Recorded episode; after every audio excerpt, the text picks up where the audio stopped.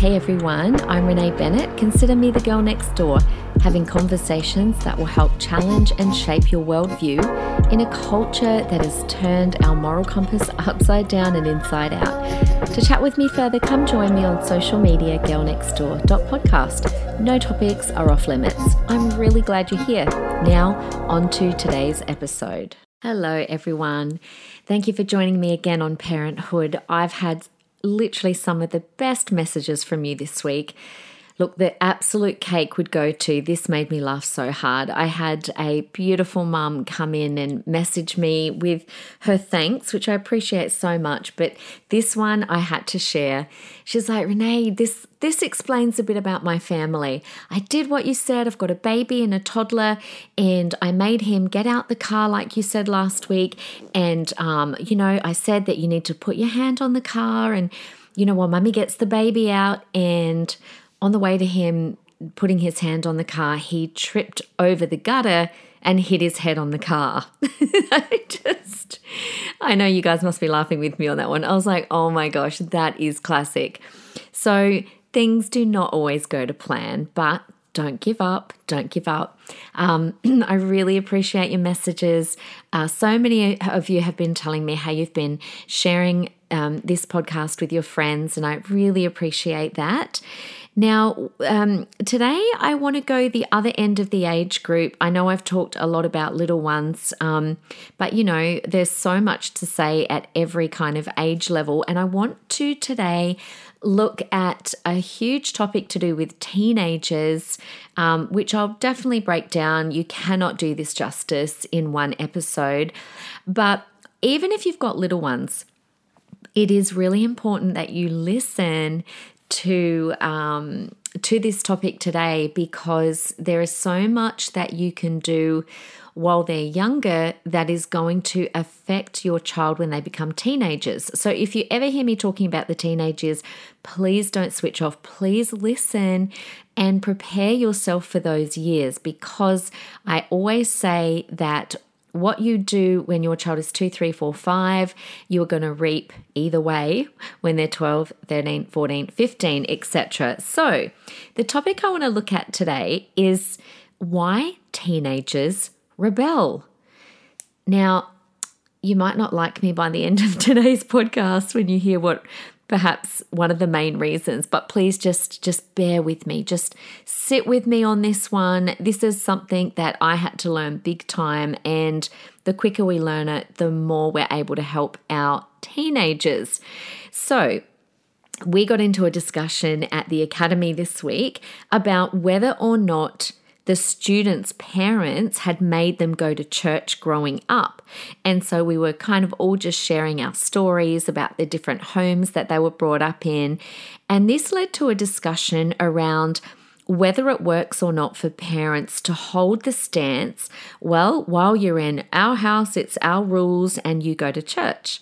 Now, some students felt that that makes young people rebel even more. And then others were like, well, if parents didn't set some sort of standard, then a teenager could just do whatever they liked, you know, and that doesn't seem right either. So, like they usually do, they come to me and they go, Well, Renee, what do you think? Um, and they asked me, and I said, Well, you know, well, they said to me, if one of your kids didn't want to go to church, what would you and Cameron do? Like, would you make them go or would you give in and allow them to stay home?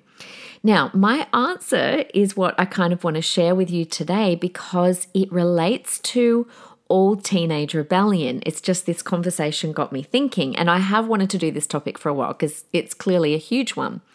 So, let me say, first of all, that rebellion, and I, I said this to the students today rebellion really does not happen overnight. Now, I've heard parents say, in fact, I was in a coffee line the other day and I was listening to two mums behind me, and one of them literally said this, said this. They go, I just like woke up one day and suddenly so and so just got really rebellious. It's like it just happened overnight. But I can promise you that's not the case. Uh, teenagers don't just, or a child or a youth never just wakes up one day and suddenly they've turned into this rebellious human being.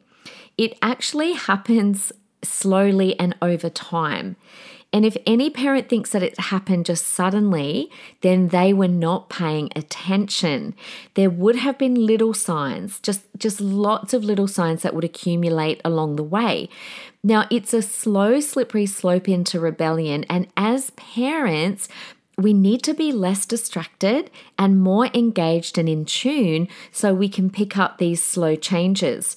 You know, often when our kids become teenagers and become more independent, we kind of, and particularly as mums, we think, oh, excellent, awesome, fuel. You know, now I get to, you know, concentrate on something more that I want to do or put more of my time into my work or whatever it is. But I'm telling you, our kids need us just as much, if not more in those teenage years. It just looks like a different way. Like they don't need you to cut up their sandwiches. Well, maybe they still do, but you know, they shouldn't. They don't need you to tie up their shoelaces and you know, tell them what clothes to wear. And they don't need you to do all those kinds of things, but they really do need us. And they need us to be attentive and to be um, involved in their world. So, you know your child best, so you're the best one to start picking up slow changes in them. So, with the church thing, I said to this student, you know, your kid is not going to just turn from this compliant, obedient kid to suddenly refusing one Sunday out of the blue that they're never setting foot inside church again. So, that was kind of my first answer. Now, this leads me to my next point that often parents blame the wrong thing for the rebellion that they detect in their teenager.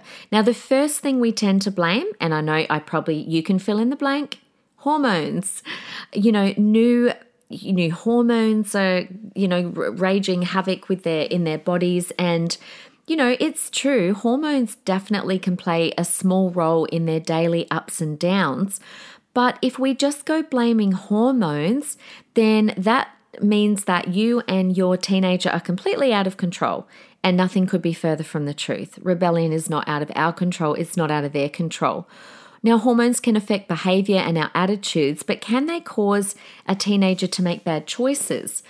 Now, as a teacher, I remember we always used to feel sorry for any teacher that was teaching kind of year three and four because it was just this known thing amongst te- um, teachers that around that age that children got this new kind of flush of hormones and it could ma- make them act, you know, sometimes at school you'd notice their behavior would be more um, it's not even naughty, naughty is the wrong word, but you would just notice a change at that age. And that's because the hormones that we talk about all of a sudden rearing their heads as teenagers, they actually just doesn't start in their teenage years. Those hormone hormones begin uh, when they're about seven and eight, and then continues until about the age of 12. Now, we don't go around saying about seven year olds, oh, they're so rebellious. You know, we don't say that a seven year old has good cause to be respectful or to lie or to steal or to defy authority. So we can't blame hormones because that's not exactly fully the case. Even though yes it can have a small effect on their behavior they can you know they can be more emotional and that kind of thing but it's still not the main cause for outright rebellion Sometimes we blame the fact that perhaps we think our parenting was too strict, or other people would think, well, perhaps their parenting before that had been not strict enough, and that's why their child rebels. Or perhaps the child is trying to find their identity, or it's because of the people they hang around.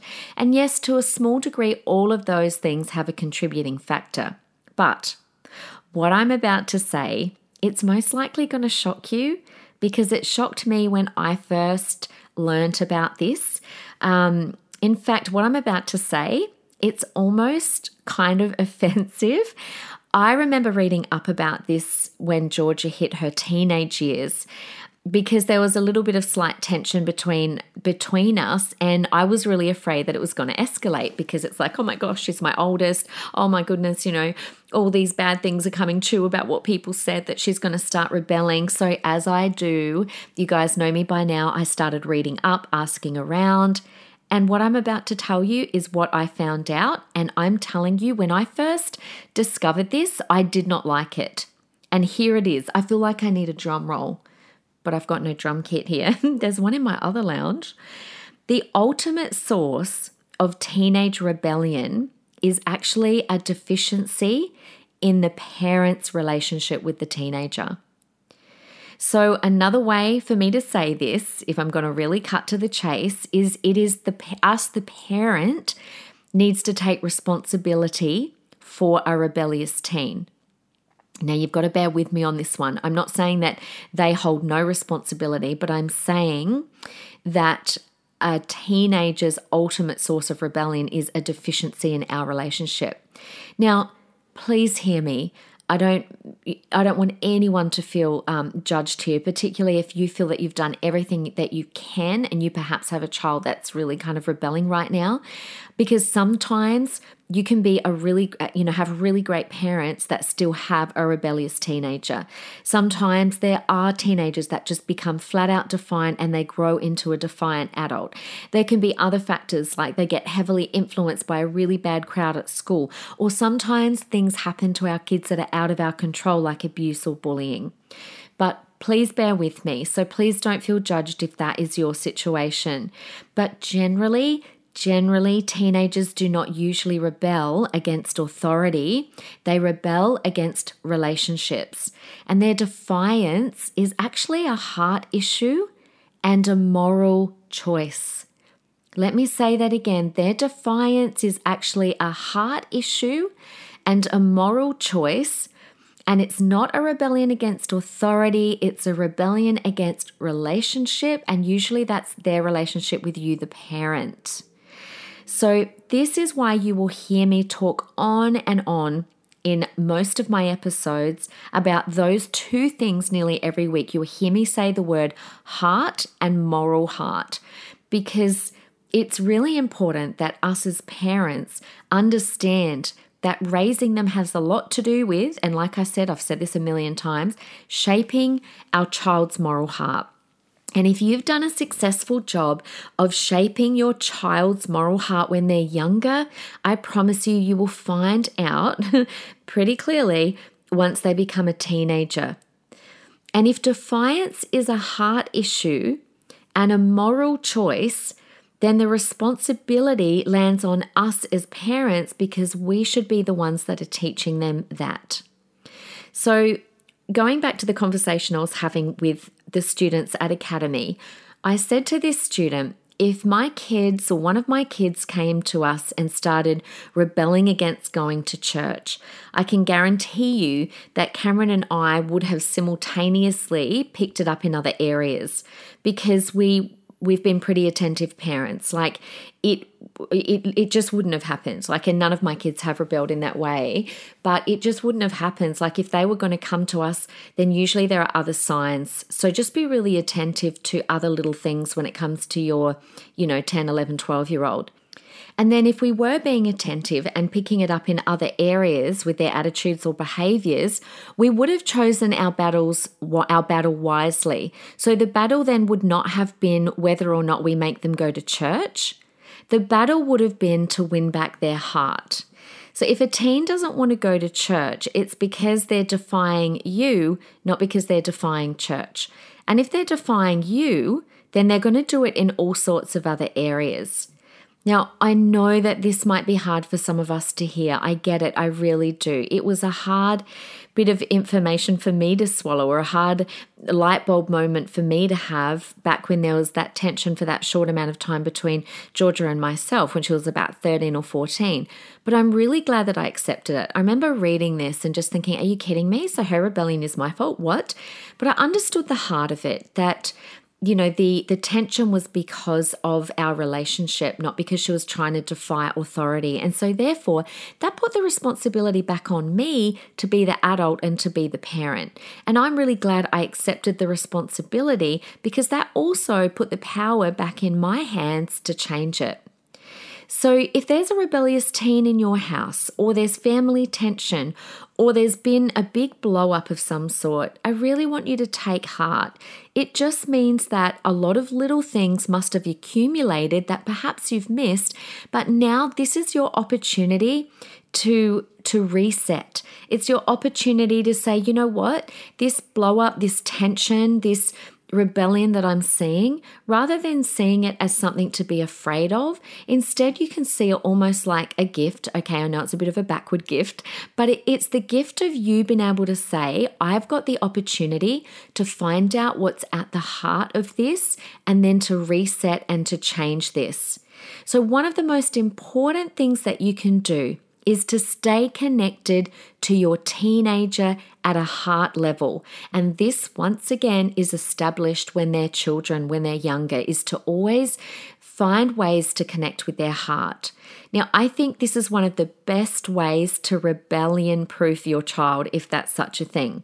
So, again, let's go back to the church scenario. So, I said to that student that if one of our kids came to us and said, That's it, I'm done with church, I wouldn't be legalistic about it, about our child coming to church. I hope I would have picked it up in other areas, but if I didn't, I wouldn't have been legalistic because I would understand that it is actually about far more than church, that getting them to church is not the battle hill I want to die on.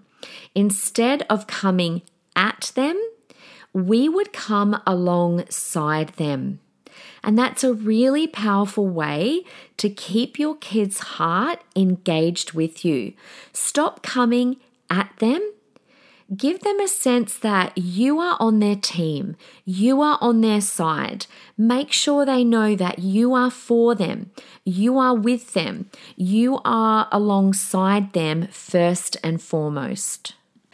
So, since we were already talking about Georgia, let me just finish off with a practical example of how I did this with her. I think I might have shared this before, but I'll say it again. Maybe I haven't. If I have, I'm sorry. I apologize for saying it again, but it just really fits here.